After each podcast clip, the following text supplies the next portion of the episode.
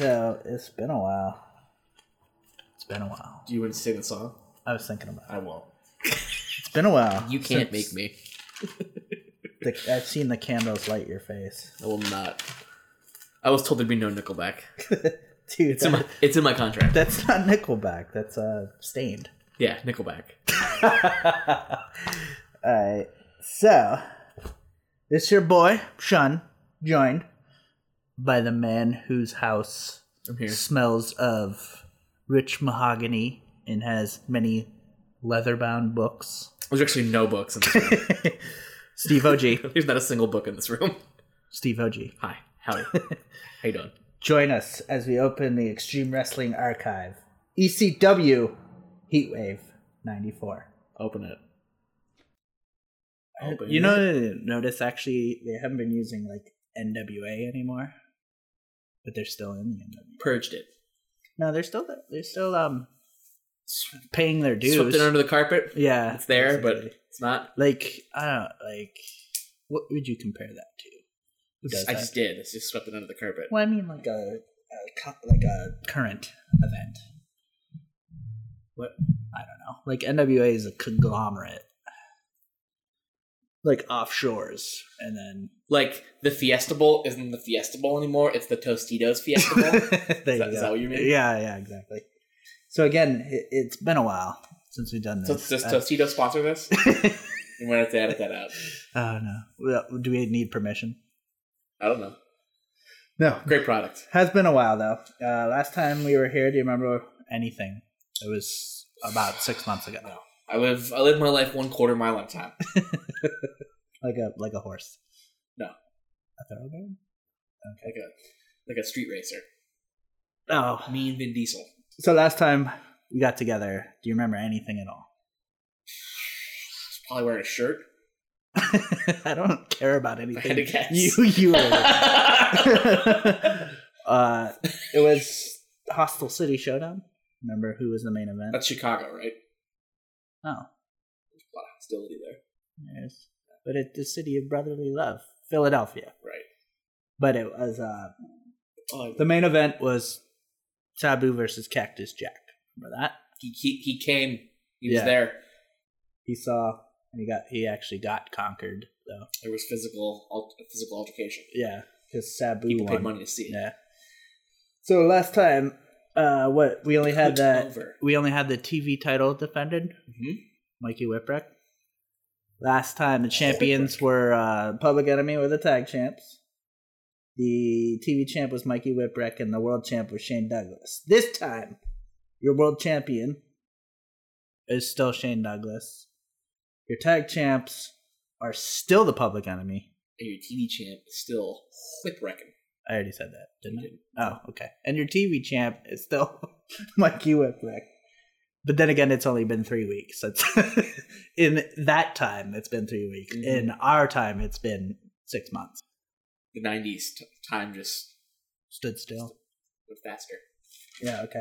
Pretty much since then, nothing really interesting has happened on television. Anything that is, I'll go over as we go in there. But this took place June 16th, excuse me, July 16th, 1994.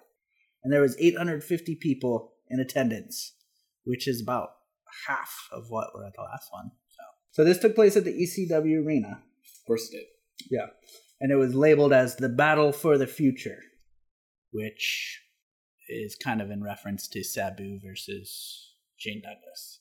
Reminds To see if it's the yeah. wrestler is the future or the crazy hardcore Sabu is the future. So it's a little uh not the rapper future. There's a, a rapper named Future. Yeah. Oh, I was unaware. No. So no. We need to get you cable. you uh, Yeah. So this is like the Dippin' Dots of wrestling shows. Why? Oh, because it's in the future. Oh, because it's a battle for the future. right. Correct. So this that's what they should have called it. the Dippin' Dots. The Dippin' Dots wrestling match brought to you by No, it should have Philadelphia been- yeah, it- and wrestling. Eh, no, it should have been this instead of Tostitos sponsoring this. Right. It should have been Dippin' Dippin' Dots. Dots. Brought to you by Dippin' Dots. Right. Booger rolled ice cream. I'm just imagining the little A Indian factory kids, full of Indian kids in Calcutta Yeah. booger rolling ice cream. we are brought in Joey Styles on commentary. Always a good thing. You may not have, unless you were watching shows in between this or anything. Joey Styles actually had quit for about a month because uh, they were. Joey Styles lived in New York, but he was coming out to Philly to record all his shit, and no one except me lives on Paul Heyman's timeline, which he lives life from like midnight to 6 a.m., much like myself. So no one could keep up with that, and it was starting to interfere with his day job. So Joey Styles actually had quit for a month, and then to fill in on commentary, we had like Jay Sully and Willie the Scoop Watts, and oh my god, if you get a chance to go back and that stuff is terrible. Question. Yeah. What what job do you quit to become the announcer of a public access TV wrestling show?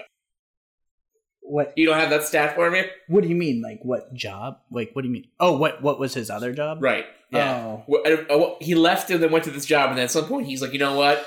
I'm going back to the public access. No, actually, they came to him. Mm. I'm saying they came, they they came to Joey Styles, like to New York, where they did all the post production Gotcha. stuff. So Joey Styles didn't have to quit his So he can still he can still work at Sbarro Pizza. Yeah, correct.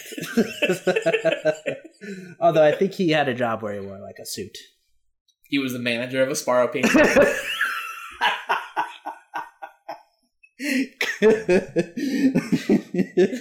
Oh, At the airport. good. yes. Alright.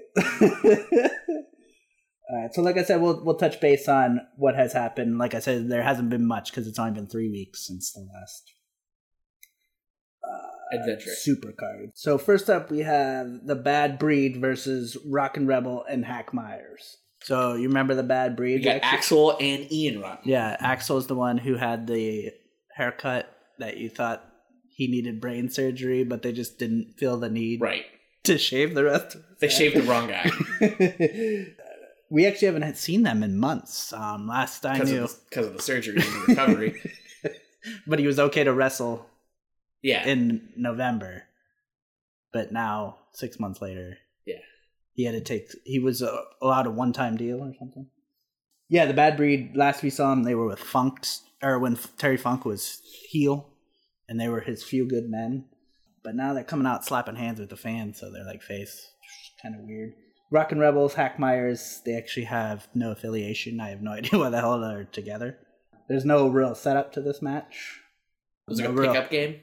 Basically, like pickup I, I feel like match? you know, like how there's just leftover people, and you just kind of throw them together Huh. at the end. The last two people, like when everyone had got to pick their partners for the group project in school, and there was those two kids at the end that Right. just had to be together because they were the last two left. Right. So no setup for that. No setup for the team. Even Jason didn't come out with Rockin' Rebel, who usually manages him. So I don't even think Jason wanted to be affiliated. Literally everybody knew this match was gonna suck, including people in it. So, start off, Rockin' Rebel and Hack, they come out actually to Jason's theme, but I don't think Jason was with them. So, they come out to What a Man by Salt-N-Pepa. What a Spinderella. She never gets any any love. She doesn't actually, and she like makes all the music. Those There are the be- unsung yeah. heroes. Salt and pepper would be unseasoned if it wasn't Spinderella. Be, they'd be bland. They'd yeah, Be very bland. And why was she Spinderella? Why couldn't they give her like another spice name, like, Like- salt and pepper and, and nutmeg. turmeric? Bad Breed come out. They come out to Hair of the Dog. Remember that song? This is Guns N' Roses. Mhm. Guns N' Roses version though. And the first thing I noticed when I come out, dude, emo ref. He's my favorite. He's back. You couldn't see him though. I heard him. you could hear him. Okay. I can hear sadness, depression. he was. Um, You could hear Sarah McLachlan playing in the background. All right, so we start off Axl Hackmeyers doing a little jaw jacking, if you will, and then they start slapping Oh. each other pretty hard. So always a good way to start the match. It's a nice stiff open hand slap, making the other guy kind of look like a bitch. Hack he gets the advantage with some punches, and then you can almost hear the fans start. We'll see Hack's little gimmick. He remember I don't know if you remember how I told you ECW was like a, a subculture or a culture of its own, and then Hack Meyers had his own little culture that was they below the- subculture. yeah.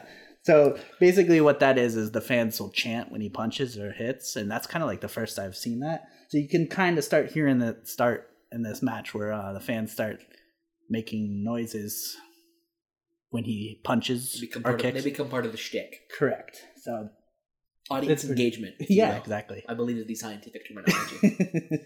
That's what we learned in, in your business. I read it in one of the books that aren't in this room. The many leather bound books.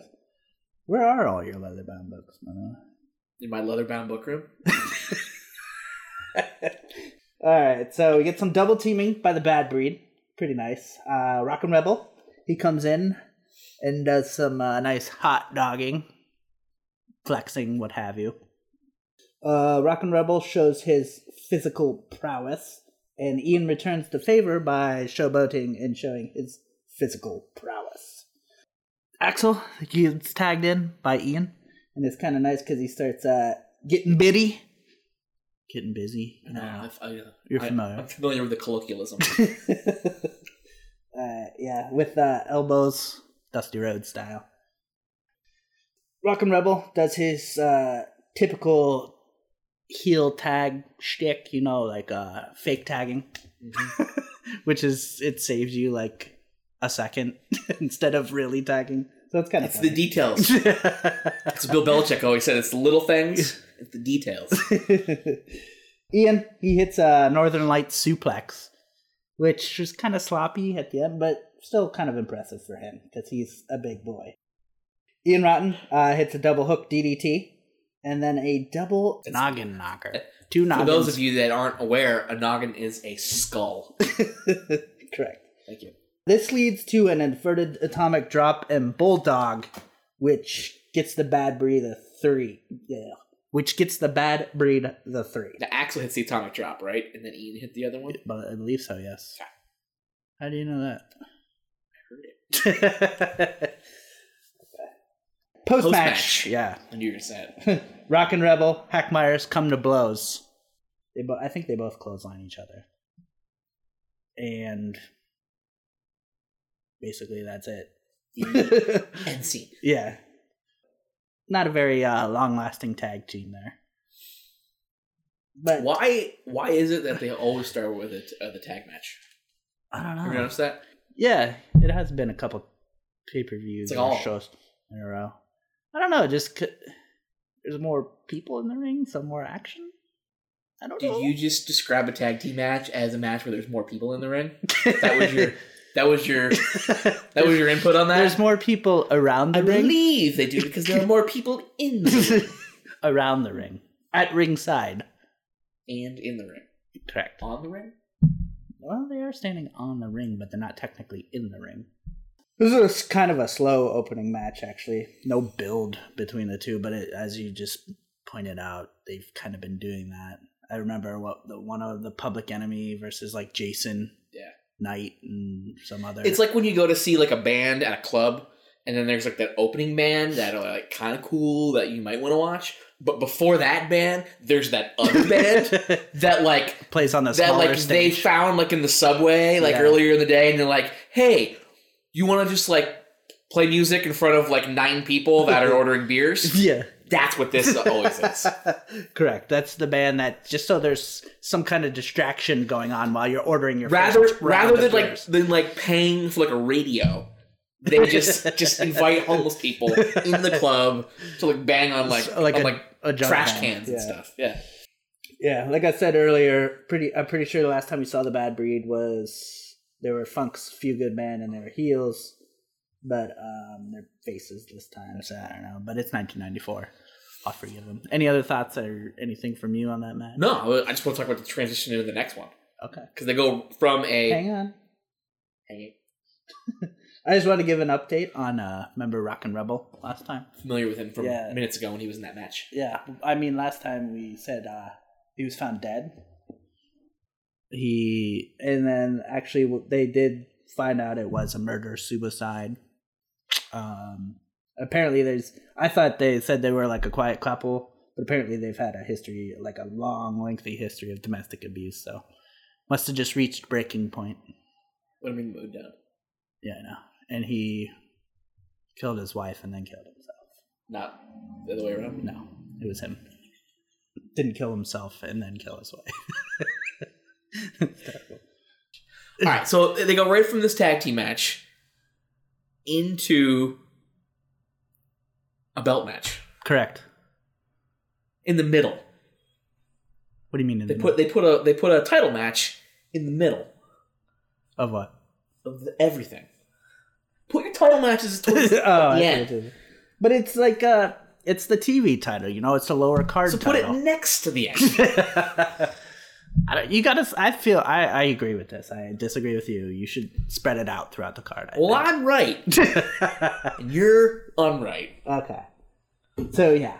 Next up, And we I, have I probably have a leatherback book about it On there there. somewhere about how right you about building suspense and Okay. about how I'm right. Two reaching books. climax. Okay. So next up, we have Chad Austin versus Mikey Whipwreck. So basically, this is the battle of the underdogs because these bo- boys are both tiny. Well, not tiny, but they're not that big. Chad, he's been slowly turning heel over the past couple weeks, and then it climaxed with him laying down for the Rockin' Rebel on the previous Hardcore TV today he comes out to no theme and then introduces Jason as his manager Not- to officially Not cement Friday the Thirteenth, Jason. No, no, no. Jason Knight, the sexiest man on earth. Although Jason Friday the Thirteenth wears a mask, so you can't really tell if he's the sexiest man on earth. But that officially cements or engraves his heel turn because now he has a heel manager. so Engraving that- and cementing are two different things. whatever, dude. Cement. Just go with one. Right. Pick one. It officially cements his heel turn. Okay. Mikey comes out to Loser by Beck. Always a good song. Nice to see. We start off with a nice little lockup into a side headlock. But Mikey goes for uh, leapfrog when they do the push off onto the ropes type of thingy. And Austin counters it into a nice, like, wicked looking body slam. Looked pretty devastating. Chad uh, dominates for a little bit. We get mm, a lot of reversals, counter holds, things like that. Uh, A back and forth, if you will. and I will. Uh, many reversals between the two. We end up with Mikey drop kicking Chad Austin to the outside. Looks pretty devastating. I mean, Chad Austin bumping all over the arena, dude. Looks pretty, uh, pretty sweet. I liked it. Oh, we after this we get the classic like uh, Mikey Whipwreck chases Chad Austin around the ring. So you're chasing the heel around the ring. The heel gets in the ring real quickly, and then when the face goes in, the heel attacks them and kind of stomps them when they're rolling into the ring. So that's trademark heel tactics. So Austin, uh, he hits a brain buster. Are you familiar with that move? I'm not familiar with that one. Oh, it's where you go for up for a suplex, but then instead of going all the way back, you just drop them straight on their head. It's actually very dangerous. Appears so. Yeah. Uh, he pins Mikey, but only gets a two count. Mikey, he gains the upper hand, works over Austin's arm. So you get a little ring psychology going on here. Austin, he does a full 360 off a backdrop. So, All the way around. yeah, Mikey gives him a backdrop and he actually flips so far he lands on his face again. Hmm. As opposed to most people who land on their back, he lands on his face. Either way, not good. Austin, he hits a sick looking power bomb, uh, but he picks up Mikey when he pins him at two, which is heel should not. Oh, they always do it. They never should. I feel like if you are, have the chance to pin somebody, you should pin them, right? It's pretty much the, like, the whole It's the point. point. Mikey, he hits what Joey Styles calls a Franken Mikey, which is actually a Frankensteiner or a Hurricanrana. Only gets a two. Chad Austin dumps him to the outside. Jason, he works over Mikey on the outside. And then Well, he just dumps him back in. we're just giving you a page turn opportunity. Austin, he hit. He's going off the top rope. I don't know what he was trying to do, but it gets reversed anyway by Mikey Whipwreck. Just hits him in the stomach. Oh, Mikey. He then hits a nice like Mister Perfect style. Uh, what do I want to call it? Rolling neck snap. The guy's seated. He comes, jumps over him, and grabs him by the neck, kind of snaps him forward. So was kind of neat to see that's like a an old school Mr. Perfect, one of my favorite wrestlers, imitating him. Mikey he reverses a Frankensteiner with a power bomb, uh, but his pin gets broken up by Jason, well barely broken up. Mikey he hits a crossbody off the top rope, only gets a two. This is when Chad Austin then proceeds to dump Mikey outside, and Jason like face plants him on the timekeeper's table. Table. yeah, it looked pretty nasty. Then he Jason dumps Mikey back in, and Austin then hits that slingshot face plant. Suplex. Well, it was like a face. It was a face first. It was the same thing actually that Jason did to Mikey on the table, but he just did it in the ring. Um, then Austin hits a top rope leg drop and gets the three, and we have a new TV champ. Two, Or do we? three. Do we have a new TV champ? No. So not. There- Austin we have we have we have shenanigans. We have an issue. Yeah, we have shenanigans. The shenanigans. problem. We have an issue. we have a complaint. Yeah. Austin, Chad Austin gets on the mic, says that when the people cheer for them for him, he just has to let them down. He says that uh he he used brass knuckles. He took brass knuckles out of his boots. Told the ref he used them, which he clearly didn't. This caused the ref to reverse, reversed the decision. Correct. We we flip flop. He flipped Yeah. it and reversed it, and then Jason hit a pile driver. He did actually. Thank you. On top. Yeah, like you said though, he yeah he they reversed the decision, and then Chad Austin, Mikey or Chad Austin, Jason work over Mikey, and he pile drives him on the belt, which actually, if you could have seen it, looked pretty sweet. like he got belt more to his face. Or the top of his head, yeah. Uh, Austin then gets on the mics and calls all the fans turkeys, which is a sweet diss. If you're a dad and you're playing cards against your son's playing friends. Uno, you Tur- call them you turkey. I personally love this match. You got the two young bucks, Mikey, Chad Austin, flying all over the ring. Chad Austin bumping like a motherfucker all over the arena. Well, mostly inside the guarded area. And again, Mikey retains the title despite losing. So that gimmick's been sweet. And I also like the the booking of w- the fans cheered for us for the title change, and he's like, "Fuck that." He's like, "I don't. If you cheer for me, no, you're not getting it." But it didn't really get over. I, I thought it was a sweet So idea. So the customer is always wrong. That's what we learned from that match. yeah, basically. I, I I just don't think it got over because it was Chad Austin. If it would have been somebody with some, Clout. yeah, that's exactly the word I was looking for. Mm, know. You and me are. in I got your front, bro. Yeah.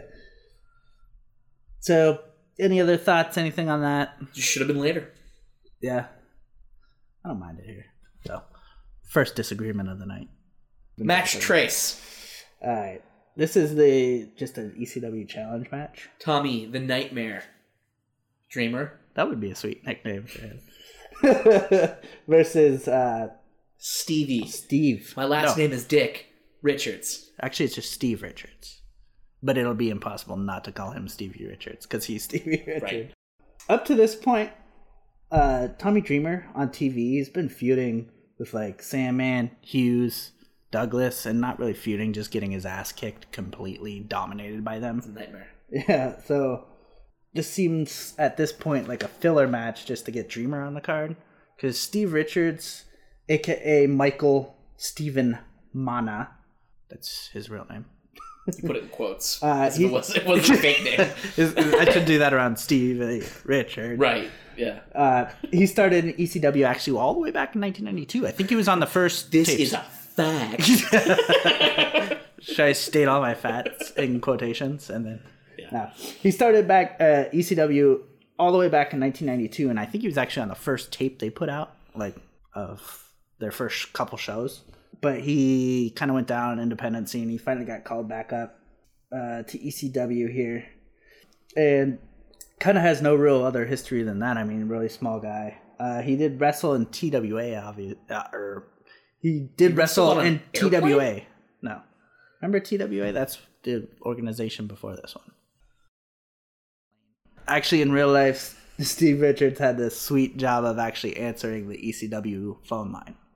So anytime you called that, that was Steve Richards answering it. Hello. how many? I want to know how many people called the phone line. I uh, I don't even know if those records were kept back then. Unless Todd Todd Gordon was probably cooking the books back then. So. And then he comes out with That's a Angel. way worse job than being the manager of a Sbarro Pizza at the airport, what? Answering the phone. at the ECW headquarters. Be very lonely and boring. Like, But like I said, a like lot who of do you transfer phone calls to? well, he used to take like people that would order shirts and tapes Right. and merchandise and all that shit. So again, another one like JT Smith, who used to work in the pawn shop. Stevie Richards used to answer the phone lines, and then you'll even see like later on Taz used to design all the T-shirts and shit. So that's kind of cool. Like as a homegrown company, even employees work side jobs to help make the company thrive, which I'm all about. He comes to the ring uh, with Angel. If you don't remember Angel, she was in the Summer Sizzler I recall. you might remember big fat titties from that. She was the one that flashed the crowd. It's kind of funny though, like if you do any research on her, I I don't know what her issue is, but apparently she claims that Dave Meltzer, he's like the he did a lot of the original dirt sheets or wrestling newsletters that kind of did the behind the scenes thing. And Mick Foley both molested her in 1994, like while she was underage. Jesus. But if you go look at her biography, she was born in 1975, which would have made her 19 at the time. So she's even gone. So it's like it's even been as recent as 2017. She protested a Mick Foley book signing with a big sign that said Mick Foley molested me when I was 15. But I mean, you could I don't know. That's kind of what she seems like. She portrays a slut and she showed her titties on the first show. So sh I don't know. She seems like she's kind of promiscuous in that way, anyway. So I don't know. Mick Foley said that she has mental issues, which she clearly does. Maybe that's from being molested as a kid. I don't know. I don't know the truth. You can do your own research, whatever you want. That's just the basic facts that I got. Yeah, she claimed she was 15, but she would have been 19 at the time. So, Steve Richards, he comes out with Angel. Can't figure out what what song they're coming out to, but it's very hippie like. He's got his little uh, John Lennon shades on. Although Angel comes out in bondage gear with like leather and chains and what have you, so and dreads, so it doesn't really make sense. Tommy Dreamer, he comes out to Even Flow again, always a good song, and this time he is billed as being from Cleveland, Ohio. So is that where Dreamland is? Were we wrong with Kansas? What? Remember we thought Dreamland USA was Kansas? No, maybe. That's what we thought last time. Why did we think that? I know. Thought that? But apparently it's Cleveland, Ohio. Huh. Not, not my dreams. yeah, whose dreams are these? Not ours. All right, so Styles he makes a very funny joke about Angel being a slut, which he I believe it's something along the lines of Stevie Richards wants to align himself with Angel because she's done her homework. He's like she's very familiar with ECW and wrestling, and from what I hear, she's very familiar with all the wrestlers as well. She's done her homework, implying that she's banged everybody. Do what you will with that. Richards, he uh, started off with some right hands. Dreamer, though, he gains the upper hand with his straight out of school textbook offense, although he's been out of school for a while now. Couple of rest holds by Dreamer. Stevie with a couple of pretty significant botches, messing up a couple moves, but I'll forgive him. He's very, very new. They both brawl to the outside, uh, even incorporating the steel guardrail on the outside, which can always be painful. Stevie, he turns uh, the tide with a couple Stevie kicks, Gotcha. aka like crescent kicks, or the super kick, or Sweet Chin Music by Shawn Michaels. Then he hits Stevie Richards, that is, hits a nice standing drop kick on Tommy Dreamer, which allows Angel to get in on the action, and she starts choking Dreamer on the bottom rope. Then they both hit a double clothesline, which leads to like a nice little rest spot. So they can both catch their breath. They're both on the mat at this point. Richards, he hits a fist drop from the top rope, only gets a two count. Then uh, Richards stands up and announces to everyone in the arena, everyone, that he's going to do it again, including Tommy Dreamer. Based on this, Dreamer knows now what's coming, and he's able to reverse it. And he reverses it into a sleeper hold, aka the Dream Weaver, getting Tommy Dreamer the submission victory. Man, Yeah. Afterwards, though, post match, there's some post a match. little, a little extracurricular. Dreamer, he gets on the mic, calls Angel a slut. Like that's he. I think he just says, "Hey, slut." no build up. Like nothing. none of that stuff, w- like you could do today. yeah, exactly. You c- And like, like, even hearing it, like I, j- I'm like, I'm like cringing inside. Like, offended? yeah, but then you figure it was, you know, 25 years ago. Or But even- it was. Yeah, even uh then though, it would have been. Yeah, like you just told Tori that story about like her with Mick Foley. Like that's Oh yeah, that's disgusting. Crazy. Yeah. That's, that's true. Yeah. What is he? He says, "If you want him, you got him," or whatever, and throws Richards to the outside. He then calls out Douglas because they've been feuding often, and he calls Douglas a piece of Pittsburgh shit, which hmm. goes uncensored. Douglas, he comes to ringside, kind of being held back by Hughes, but Hughes then gets in the ring, and referee John Finnegan tells him to ring the bell, and they start a match. Thus, he must be using the three thousand dollar education he got from the ECW's Videotape. No, the ECW school A videotapes. for wrestlers, managers, and refs all It was together. on videotape. Was it? No, that was you, went and learned things. This was like an exercise tape for. it was like Jazzercise Yeah. or the Thigh Master, Thigh Master was a piece of equipment. but it came with a videotape. Did it? Yeah, all of those things do. They got to teach you how to use it. No like just paper instruction manual. I'm sure there's a paper instruction manual how So to wait, put so- it put so it together. You're saying people that need to work on their thighs can't read? Is that what you're saying? Uh, basically, yeah. All right, so this leads into our next match, actually Tommy Dreamer versus Curtis Hughes, or Mr. Hughes. So Hughes, uh, he works over Dreamer as Douglas goads him from the outside, you know, taunting him. And then all of a sudden, Billy Joel's Big Shot just starts playing over the loudspeaker as Hughes is working over Dreamer there. Hughes, he works over Dreamer with uh, punches, eye pokes, showing off his graceful scientific maneuvers that he has, his uh, techniques.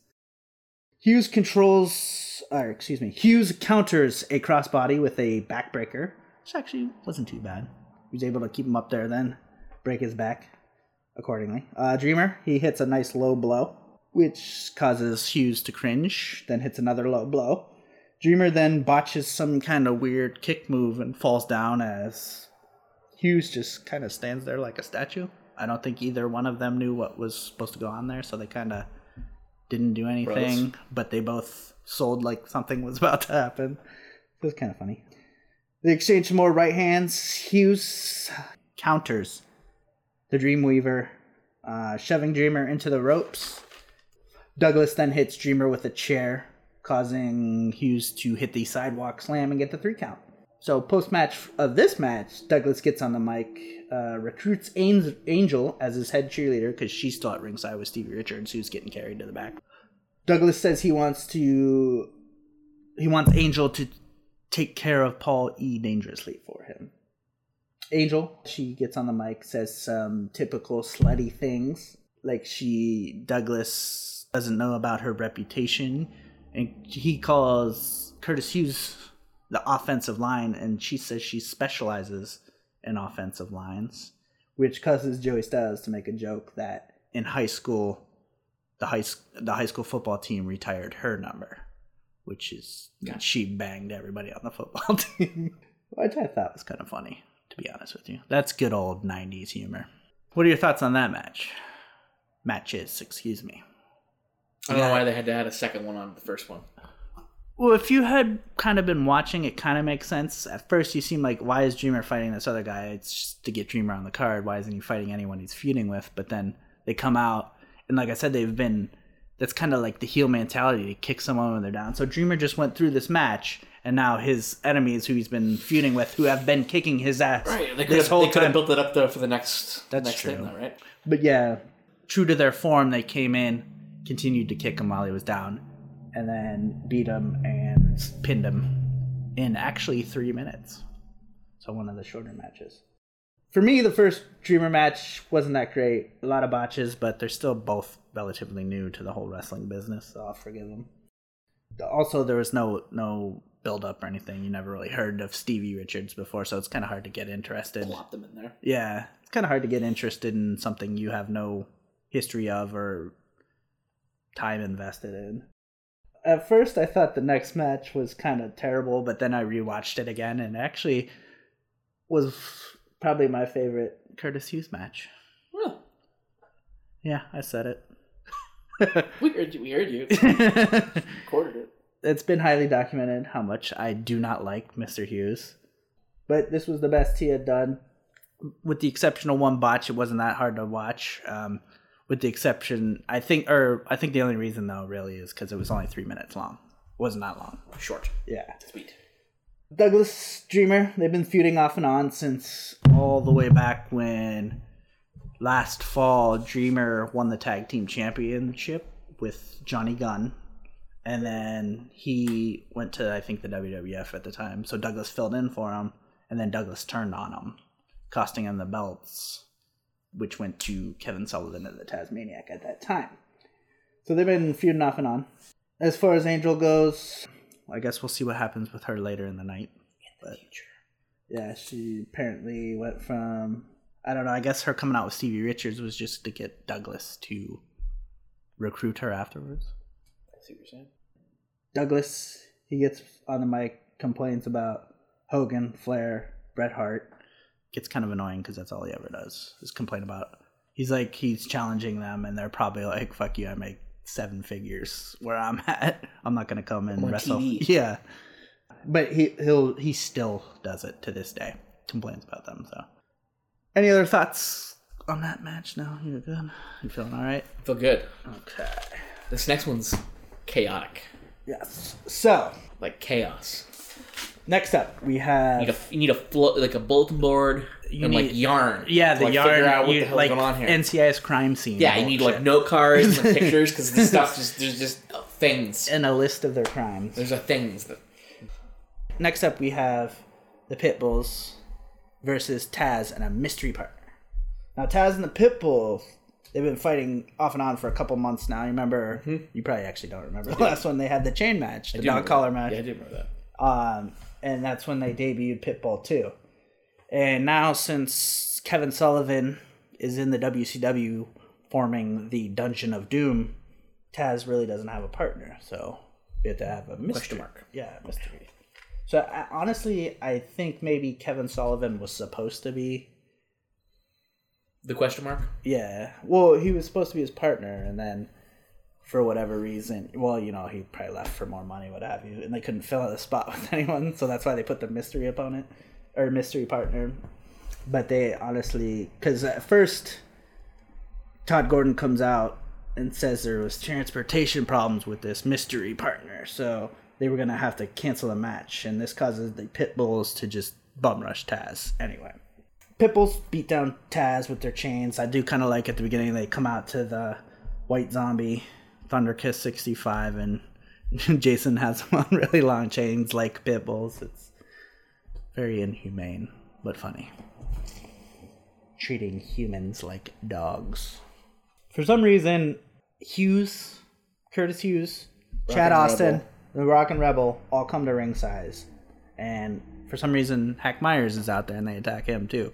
So I, I'm guessing they had an allotted time for this match that they didn't have a, a, a person for, so they had to fill it with something.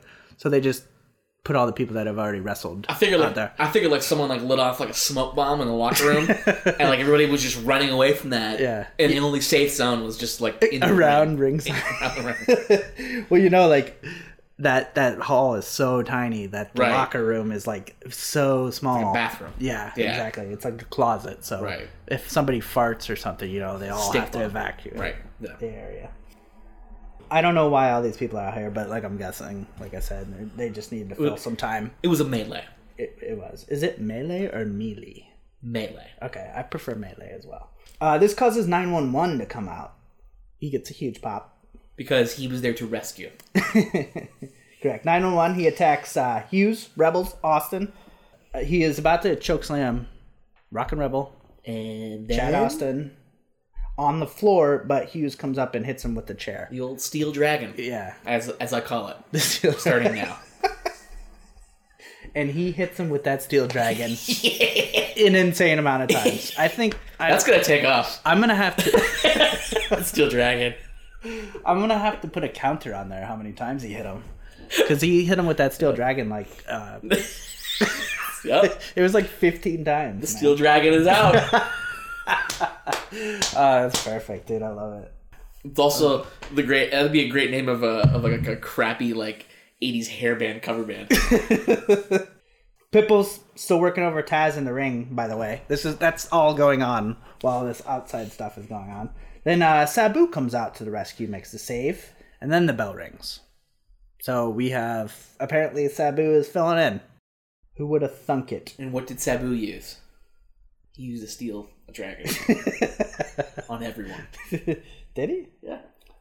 Actually, despite them not being together, they do some great double teaming.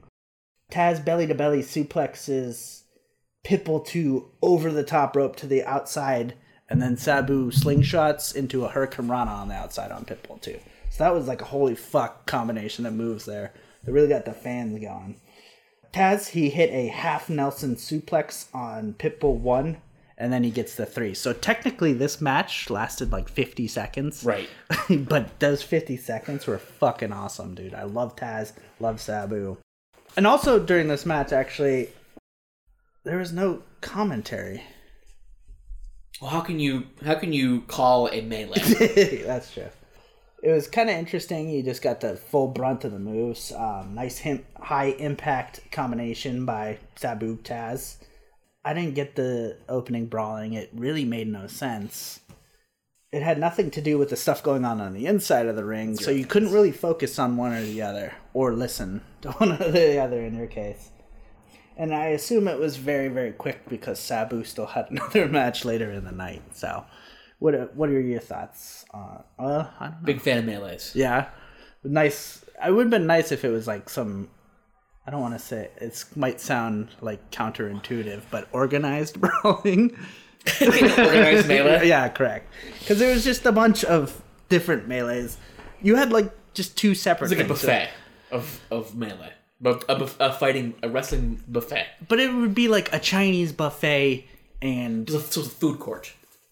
yeah, like if you had like a Chinese buffet and then some other fucking weird ass buffet. like a Sbarro pizza. that yeah like in the same it's just not i don't know it's just you have two different tastes you either want chinese food or you want like pizza You've never ordered Chinese food and pizza before. Not from the same restaurant what restaurant anything else on that Did I ask you that Pass. okay so next up we have the dueling canes the sandman with women woman When I hear Woman. Dueling Canes match, I think of like Dumb and Dumber, like that when they're they're uh, They're doing- swashbuckling with the canes. There actually are dueling with canes, but those are like walking stick canes. These are not walking stick canes. These are like Bamboo. Tightly. kendo sticks. Correct. So the Sandman with woman versus Tommy Cairo with Peaches in a dueling canes match. This one still feuding. They've been doing the, they've been feuding for a long time. Over Sandman's wife, Cairo obviously he needs to pay his bill because he's been all up in that according to the storyline. Last time was a cane on a pole match. This time, fuck it, both come to the ring with a cane. So escalating in matches as the feud goes on. Sandman, woman come out first. Sandman has his traditional pre-match smoke, um, standing on the chairs around ringside, presenting his cane to the fans, posing for photos, what have you. Not as long as the last entrance, because the last one needed to be like a two-parter. Cairo Peaches come out. Cairo, he's got his own cane. Then this is where we get a lot of standoffing, standoffish cane spots. You know, like swinging at each other, just barely missing. Sandman's in the ring, kind of poking at Cairo. Um, both men very cautious. You know, they don't want to be the first one to get hit. Sandman then he starts to stalk Peaches with the cane, but still no contact yet. Building tension. It's all right. I I, I understand that. Um, usually I, I get kind of annoyed with stalling, but I think this was the right amount. You don't right time to do it. Yeah. Nah, I want to get straight to the banging. I don't need need foreplay. Who needs that bullshit? Cairo, he gets the first shot in. He like kind of puts up his cane like yo, and uh, blocks the Sandman swinging. He gets some heavy shots in. Cairo then gets a third a third round of shots in, and then the Sandman kind of dodges to the outside. And they trade a couple cane shots back and forth. Then uh, Cairo inside the ring gets in the first headshots, which are always fun with the cane. Trading more cane shots on the outside that bust the Sandman open. Then when they get back in the ring, Sam, uh, Cairo hits Sandman in the shoulder, and the Sandman obviously blades his shoulder. You can see it. He starts bleeding from the shoulder as well as the head, and then actually he starts bleeding from the stomach too. You can see him blade his stomach. So Sandman a little sloppy there. Cairo he uh, misses a top rope cannonball, does like a flip cannonball type thing, which I don't know. I wouldn't even attempt a wrestling move when I had a cane. But Cairo's kind of a gym rat, so he's not. What do we used to call them? Meatheads. Not a, a lot of brawn, not a lot of brain. You know what I mean. Sandman, he gets some headshots in, which busts Tommy Cairo wide open. It's actually the bloodiest you can see out of all the matches we've ever seen. So, at this. Double headshots leads to both men going down to the rest spot, so they kind of both hit each other on the top of the head and then fall backwards. Just kind of funny spot there. Peaches, then she comes in, grabs the cane, and confronts Woman. Then Peaches accidentally canes the ref by accident, you know, on the backswing. The old m- missing cane Yeah, knocks him in the old noggin. yeah. So the ref's out at this point. Sandman, he grabs Peaches, and then Cairo on the other side. Shoes her from the plank surface. Not yet. Does he? Soon. Cairo, he's about to cane woman, but uh, Samang, I guess, yeah, he shoos Peaches away and notices that Cairo's about to hit woman. So Sandman then blasts Cairo. In the head. Yeah. Sandman then assaults Cairo with the cane, leading to the eventual three count. So he kind of just beats him into oblivion and then pins him. Sandman and woman pose with canes, and then the Sandman tells Cairo yet again to pay his bill.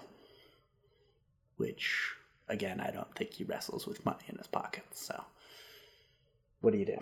Fanny pack. so, what are your thoughts on this match? Eh. Nah. Eh. Yeah, I love this match. Love the gimmick, especially because the two have been feuding for a while. Makes me that much more interested in the match. A lot of bloodshed, especially uh, you can see a nice clean image of Tommy Cairo's head bleeding. Um, but fucking Sandman, for Christ's sake, hide your blade jobs a little better. it's very obvious.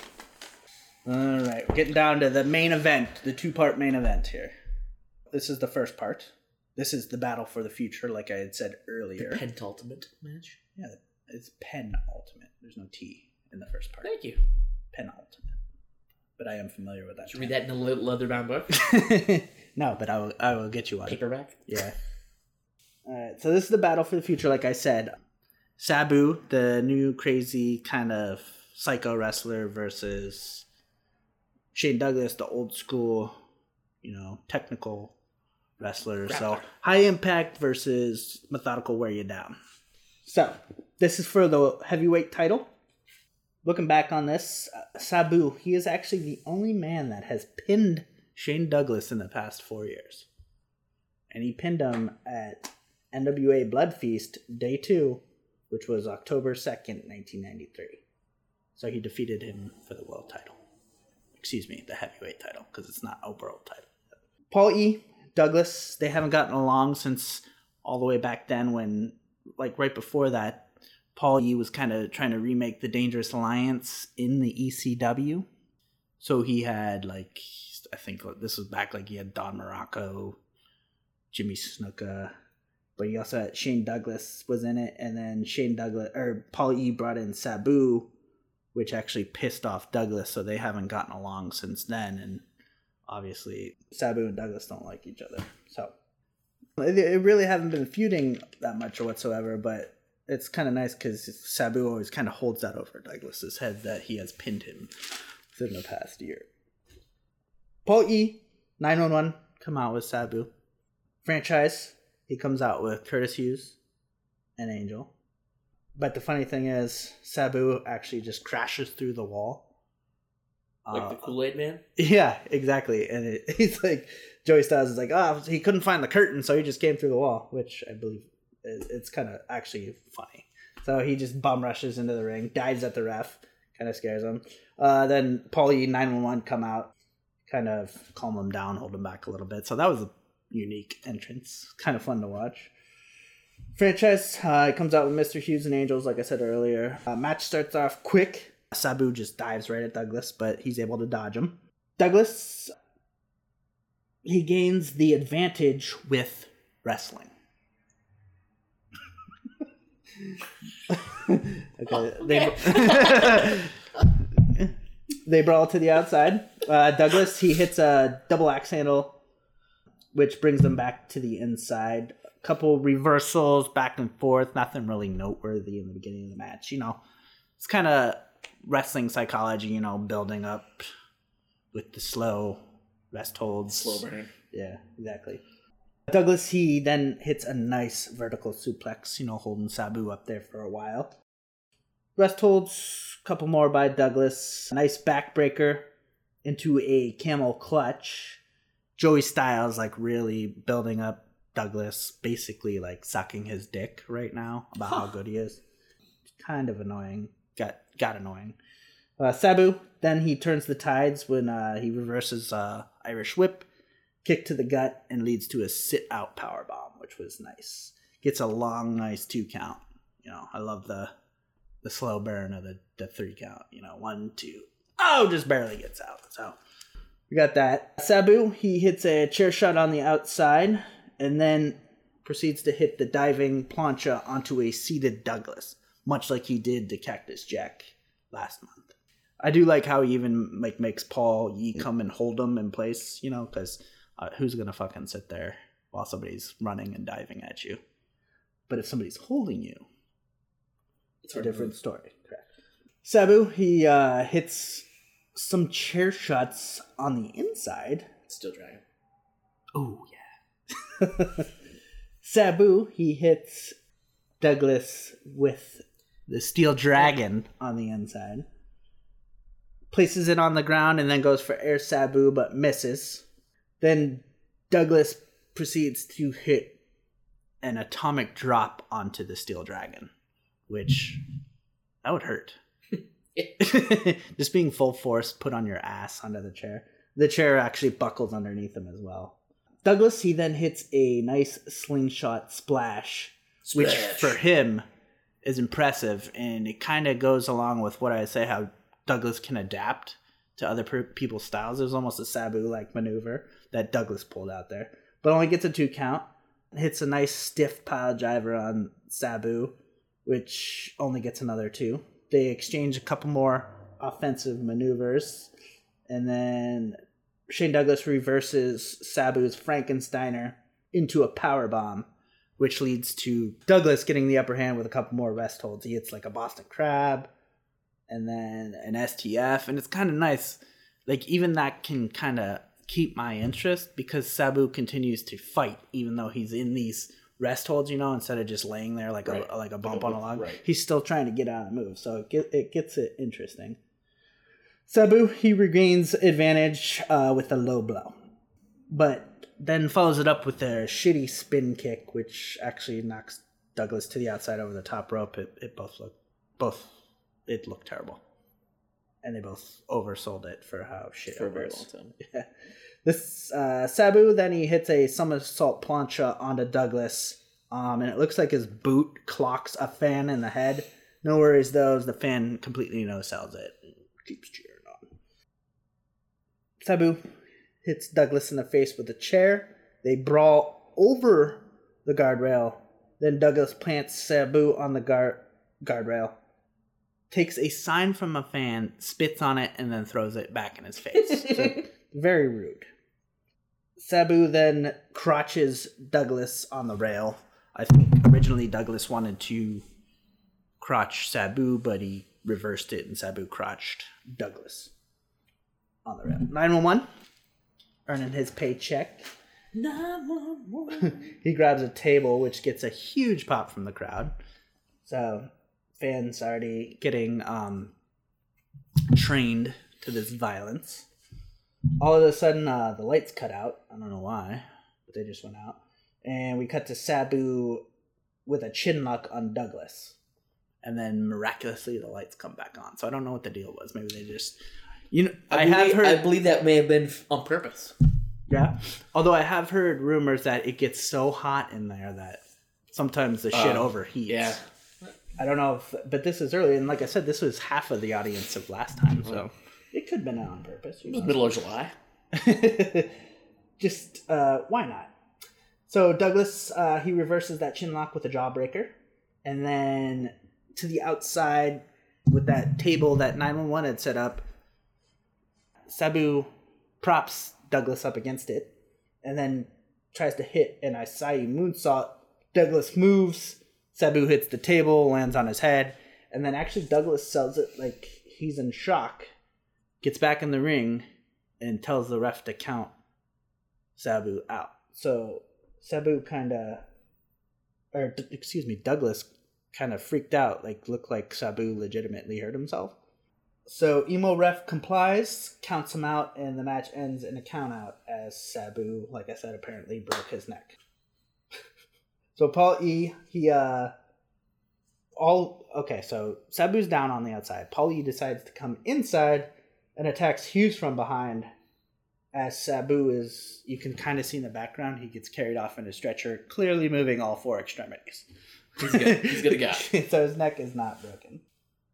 911 then enters the ring. He chokeslams Douglas, and then we get a Hughes 911 standoff. Boop, boop, boop, boop. Yeah, two of the big guys. 911 asks for some right hands. The old chin. Yeah. So he gets some right hands from Hughes, shakes them off, and then he chokeslams Hughes. So 911 comes out on top there. And then we get an awesome spot. Angel gets in the ring, kind of confronts 911, and 911 proceeds to chokeslam her, which gets the biggest pop of the night. And the crowd starts to chant 911, confusing everyone because we don't know whether to call for help or if they're cheering the guy in the ring. But a woman was just chokeslammed. Should probably call call, call the authorities. yeah. So, finally, Shane Douglas defends his title on, on a pay per view. not not not a, a mythical defense. He's not in some shitty tag match at the beginning of the pay per view. right. So, um, at first, again, I thought this match was eh, but then uh, it was a lot better the, the second time around, I thought. A lot of rest holds, but as I was noticing while I was watching this, every time Sabu had the upper hand, he picked up the pace, the match picked up, and Douglas had to, like, pick up himself to kind of combat it. And every time Douglas took over, he slowed it down, um, you know, wore him down, methodical. So you have the the wrestler with the wear downs when he's on top, and then the psycho high impact crazy moves when Sabu is on top. So it really is the battle of the future, and apparently the wrestler won. So I guess ref- wrestling is, and there's going to be no more hardcore high impact moves because just- the the Yeah, wrestler It's just won. like Dippin' Dots, right? Good old fashioned ice cream always wins. yeah. How often Get do your you Dippin' Dot shit out of here. the ice cream of the future? Leave that shit in the past. No, just give me a fucking scoop, a scoop of vanilla. That's all I want. That's all I want. One giant scoop. I don't want little tiny. No, I don't want dots. sprinkles. I don't want chocolate. I just want plain old one scoop vanilla ice cream. That's it. That's all I want. And I'm gonna eat it slowly. Oh, you want to? No, no, no, no, no. I want one, one scoop of vanilla ice cream. Not French vanilla. I don't want any other flavors. I just want Plain. plain vanilla ice cream. That's it. So it's kind of nice, actually, though. You can see them adapting to each other's styles when needed. Sabu can uh, wrestle, counter wrestle if he needs to, and then Douglas with like that slingshot splash, he can kind of higher impact moves, brawl to the outside, what have you. The post match was good. I like uh, 911 coming in, choke slamming Hughes. I love when uh, Hughes gets his ass kicked. It's always a good time for me. And then of course Angel, women violence. Always a big I don't I don't like like women violence. You know, I like women getting in on the action. You know, instead of just being there as like tits and ass. To prove that they can I mean it's nice, but then to prove they can take bumps or get involved in the action too is always cool. Count out victory, little lame.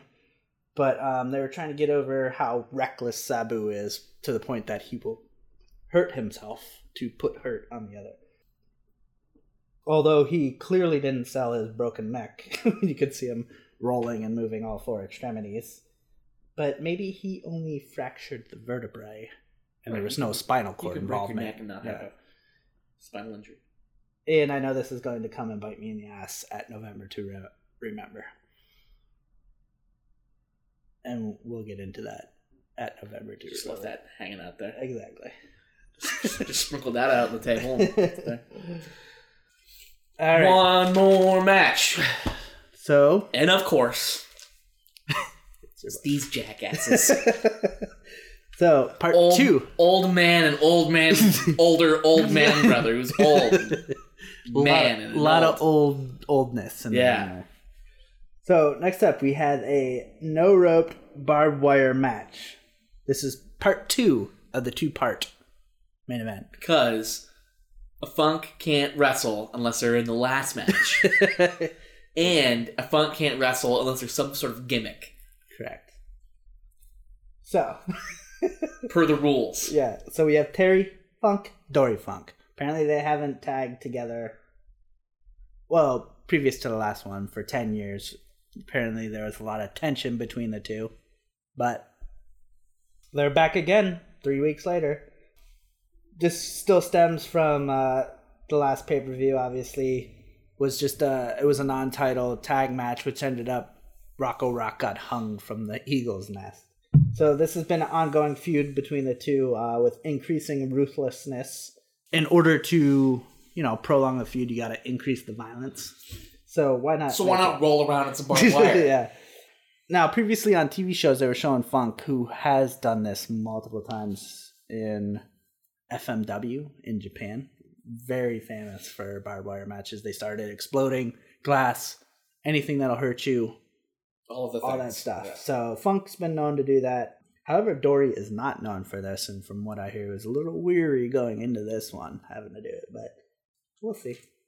So Funk's they come out first again to that fanfare of the Common Man. Public Enemy then come out.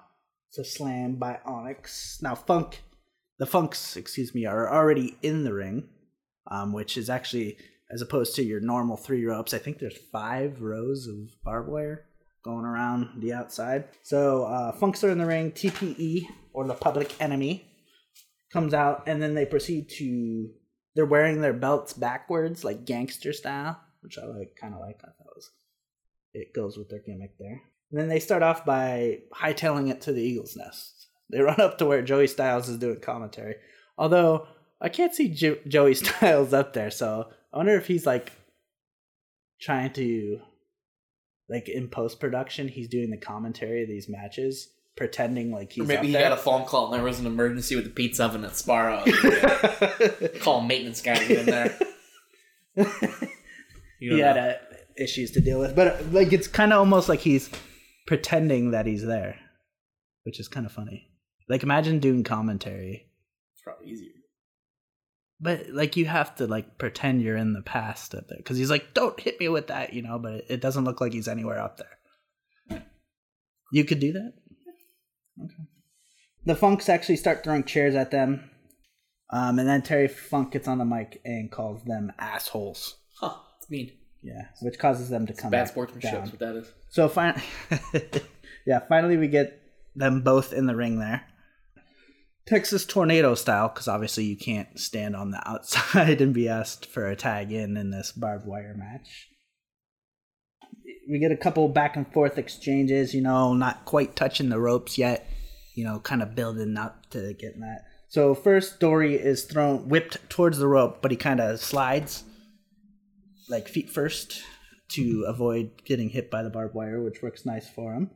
And then Rocco Rock is whipped into the other ropes, but he slides all the way underneath them, avoiding them. So we have two successful dodges of the barbed wire ropes, which you know you get the ah oh, effect in the first couple minutes of the match here. Uh, the public enemy they are then whipped into each other, which hurts because full force into each other. As Rocco has slipped outside, this leads to brawling on the outside. Terry he gets a couple chair shots, and then I believe it's Rocco Rock throws him back in, and Terry is the first one to eat the steel. He kind of face plants him on the uh, the steel that or the steel, the barbed wire. The wires. Yeah, and uh, proceeds to kind of try to rub his head to it into it, but then Rocco Rock just runs and tries to jump on him, but Terry Funk moves and Rocco Rock clotheslines himself on the barbed wire. Mm. Painful. Rock, he's then dragged outside by Terry Funk, who then proceeds to rub his face on the barbed wire, busting him open. Not optimal. Yeah, no. Rocco Rock is the first one um, busted open there. Terry Funk, he then hits Johnny Grunge with like an old school St. Greg style wooden chair, you know, with like the individual panels. Wooded dragon. a wooded dragon. Yeah, as opposed to these ones are a little a little They more fire. Yeah, yeah, no, they're they'll be very dangerous for them. A little more fragile than uh, the steel dragon, but the wooden dragon over Johnny Grunge's head, and this busts Johnny Grunge wide open. So both the Public Enemy busted open at this point. Terry, he then gets uh, wrapped up in the barbed wire trying to get back into the ring. Because, you know, every match of Terry Funk's. He's just rolling around. Unfortunately, you, He's you flopping around like a dead- like a dying fish. yeah. Unfortunately, you can't uh, do that in a barbed wire match. No. And recover as easily. Because you don't kind of bounce back like uh, the rubber ropes that they usually Right, yeah. you or cables. You actually stick to this shit, Right, And it it's sticks. barbed wire. It sticks to each other. That- because that's what barbed wire is supposed to do. it's supposed to trap things in like a right. spider That's net. what it's made. That's its sole purpose. Dory, he uh, comes on screen for some, and he's busted wide up. Like he, Found him. yeah, he's bleeding a lot. He gets slammed on onto the barbed wire, like press slammed onto it. Rock then gets tangled in the barbed wire, as does Johnny Grunge. So we got both of the public enemy kind of tangled in the barbed wire at the minute. Both the Funks hit a suplex and pile driver combo, so not actually a combo move, but one's hitting a suplex on one as the other is hitting a pile driver on the other. And then uh, this is when Terry Funk asks the fan, like, asks for a chair, and the fans proceed to throw in about fifty Thousands of chairs. So it's not quite the the level that's in the opening video, Mm-hmm. but we'll get there. This causes um, Bob Artese to get on the microphone and, and yell at the fans to stop throwing chairs in. Imagine if somebody like overthrew the ring or something and hit another fan. Although I don't know if fans back then would have sued. Yeah, 90s. Like, Yeah, heart of the lawsuit era. really? I figured now would be ten times worse. Like the fan would sue the fan that threw the chair would sue the wrestling company because they told them to throw it, and then the wrestling the wrestler would sue the That's why wrestling there's like stuff on the back of your ticket when you go to, go to, like a, a football game. That's like you you you're here at your own risk. Yeah. So, but you still can't sue even if it tells you you're here at your own risk. So that's all you have to write. Come at your own risk, and that that I, I'm not a lawyer. Know, my fucking lawyer. that absolves you. I got leather books, but uh, I haven't read them all. You know, I haven't gotten to the lawyer section yet. The law. It's all in one book. That's the book they throw at people. the one book of laws. it's leather bound. So, but yeah, Bob Artese yells at the fans to stop throwing chairs. Terry and Rocco Rock are on the outside, like going to the outside of the building. They make it all the way outside. Um, which is July, so it would have been nice out. It wouldn't have been negative 20 like it is here. And then for some reason, we get some technical difficulties, and the screen just goes black for about a minute. So I don't know if that was somebody taping accidentally hit the pause button, or if that was from like the tape dubbing back in the tape trading days. So we just missed like a minute of footage. Like it's like the- yeah. No, we missed. Well, you missed a minute of audio. I missed a minute of footage and audio. So if anyone, if there's ever that, it, that'll be like unearthing the Dead Sea Scrolls. If you if you find that minute of lost footage, maybe it's on Oak Island. Dude. I don't know anything about that show. so we cut back. Eventually, we get back to the ring. Uh, Dory, he is wielding a garbage can at this point. Don't know where that came from. I assume they had garbage cans in the building. Yeah, or like nacho trays and stuff. the the boats that they come in. Yeah. so he's wielding a garbage can. Um, Dory Funk, he's bleeding profusely from that left eye, which is really nice. I wasn't, I didn't think, I think he, I, would- excuse me, I would have thought he would be the least one to get into this match, you know, with the blood and what have you, but, Guts. but he, he's all about it. Grunge, he has grabbed the wire cutters from the ref. Finally, I was gonna ask, like, like why does anybody have? That's the first thing I would do if I was in a barbed wire match. is just grab wire wire cutters. yeah, yeah. So he grabs them from the ref, uh, proceeds to work over Dory pretty ruthlessly with them. Although he's hitting him with the handles. as why didn't he use it to just cut the barbed wire? Wait, hang on. Hold your panties. Um, he does then. Actually, he doesn't use them for a while. Then uh, you can see Rocco Rock. He proceeds to work over Terry with a chair, and then Rocco Rock does cut the the wires to get Terry Funk all wrapped in the barbed wire, which leads to Rocco Rock pinning Terry Funk because he's so wrapped up in the barbed wire he can't even fucking move. So the Public Enemy has retained their titles despite getting their asses pretty much kicked off. they use their surroundings to their advantage. Yeah. So the deal breaker in this match was the wire cutters. Right, okay. So post match, uh, the Funks they go berserk in the ring, start to beat up the Public Enemy, start covering them with the chairs. Um, Terry just looks absolutely possessed by the devil as he's completely covered or Blood. wrapped up. He's Barbed wire. bleeding. He's wrapped up in barbed wire, and then the Public Enemy just gets completely destroyed post match. Johnny Grunge actually ends up getting wrapped up in the barbed wire too. I think because he's like, "Oh, Terry Funk's doing it. I want to do it." So he gets thrown in the wire. and Then Funk cuts the barbed wire attached to him, which leads him to being completely tangled up in the barbed wire. But then actually, you'll watch it the post match. Even the fans are trying to cut him out. wire. yeah, it's so funny. So and then Dory Take- Funk. Everybody takes a barb home. so, what did you think on this match specifically, the barbed wire match? of the funk matches, right? Mhm. This is the most entertaining. It's Yeah. by audio. But again, I would like to have seen this a little bit earlier. Yeah, Move one of those title matches a little later. Because belts belts belong at the end. they. I do agree. The, the belt is usually the last piece of clothing you put on. that is true. When do you put your barbed wire on?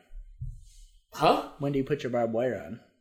I put that on before my belt. Your okay.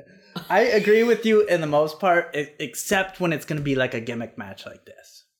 Because you know it's just. They're gonna- all gimmick matches. Every non-belt, every non-title match is a gimmick match. but uh, not like this, where you actually have to take the ring apart. Put you have to take the ropes off, put barbed wire around it. That's like a whole process and everything. So I can see it being at the end. That's like kind of hyped. I mean, I I do prefer I guess you wouldn't. You'd wouldn't. What else? You'd have to like mop up the blood. Before the Yeah, next I match. always prefer the heavy, like the heavyweight championship. Ninety nine times out of hundred should be the last match every big card, but there is exceptions, and I feel like when you have like barbed wire match, something like this, because I don't think it had been done in America before, so something like that can overtake a height, match. the height that can overtake the the significance of the world title match or the heavyweight title match. But granted, you couldn't even get Douglas to defend the title. This is like the first time in a long time. Which is actually again why it should have been at the end. it's a big freaking deal. That's true. You might not see that ever again. That's true. we know Terry Funk's gonna do something stupid Yeah. like tomorrow. So how do they top this? I don't don't, know, know, guess we'll I don't know. Yeah. So, me personally, I love this shit. You know, the barbed wire, the bloodshed, the fan involvement. Terry Funk is crazy, and then Dory Funk getting bloody as hell, and he's not really known for doing that. I thought was very interesting. Good to see him. You know, getting Embrace in. Yeah, new. That's a good, Embrace That's a perfect. dots. that- yeah, that's a perfect. Dory Funk has been eating vanilla ice cream for fucking forty years. It's nice to see It's him. good every time. but every once in a while, he, he- it's nice to see them Im, even try the Dippin' Dots. You know, so you know Terry Funk. They're both. I mean, Terry Funk was like fifty at this point. Dory's fifty-five, somewhere around there.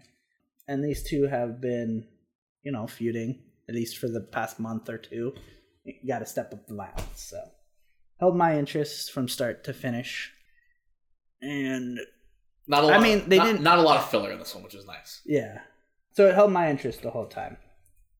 Uh, so what did you think of the pay per view on the whole? So I said it was like not a lot of filler. Oh, I thought is you were nice. just talking about the match. No, Yeah. about the, the Yeah, really, the only the, the only filler thing I was the first was well that and the Dreamer, yeah, the but first part of it, the Dreamer Stevie Richards, but then that kind of tied itself into the other part. So yeah, I don't think it was any better than the other ones, but it's definitely not any worse. Just the two, I mean, the two that had no build up, you know, just two guys stuck together. But as uh, for me, when it got to Sandman Cairo, which I know you weren't real thrilled about, I thought that shit was that's when it really started to pick up.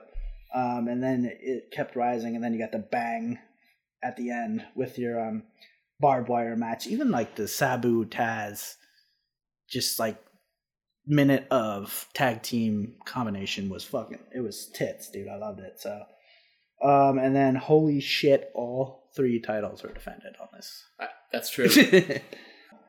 no new champions though, but Still, we saw oh, yeah. we saw belts. Really only one new debut. I mean Dory well no Dory Funk was there last time. Is uh Steve Richards or Stevie Richards. Which I mean he's been in TWA and the ECW before, but think Not this here. is yeah. Well, Not may have on this is- Man- Th- yeah, this is his first um big match debut, and then my man of the night, Chad Austin, dude, he was bumping around the ring, around the building, everywhere. here, there, it. everywhere, yeah. Who every was, which way but yeah. loose. who was your man of the night? Sabu. Sabu, your go-to. It's always Sabu. Yeah, he did wrestle two matches and two good matches. so- that's what I'm saying. yeah. So we do say goodbye to a couple people. Previously, um, he wasn't on the last show, but I think he was in like one more TV taping. But Maddie in the house is no longer with us. You know, you Big remember ups. Maddie in the house? Big ups to I'm sorry. I'm not sorry. Well, sorry, buddy. You're gone. Sal Bellomo. Oh yeah, So he wasn't on the last show, I don't think. No, he was not. He was on one last episode. So no more Pizza Splash. Um, no more Marvin the Martian. Apparently now he just runs it. He's what would you say his his ethnicity? Uh, he, I mean, he looks very Italian. He's got the gladiator roaming Rome thing going on, but he's actually Belgian. So he, I guess he runs a school out there now. Huh. Like I said earlier, we lost Joey Styles for a month, but he came back. So no one, unless you're watching the shows, will know that. So next up, we have um, Hardcore Heaven '94, Heaven. Which is I think in the next month as well. So back to back. yeah, this will be three months in a row. Join us next time as we reopen the Extreme Wrestling Archive. So like and follow us on Facebook. You can watch us on Vimeo or YouTube. Listen on iTunes or SoundCloud. And then if you want to kind of help defray the costs, you can make a little donation on our Patreon page, which is Extreme Wrestling Archive. Don't eat Dippin' Dots. Thank And you. This is brought to you by the affili- affiliation to End Dipping Dot.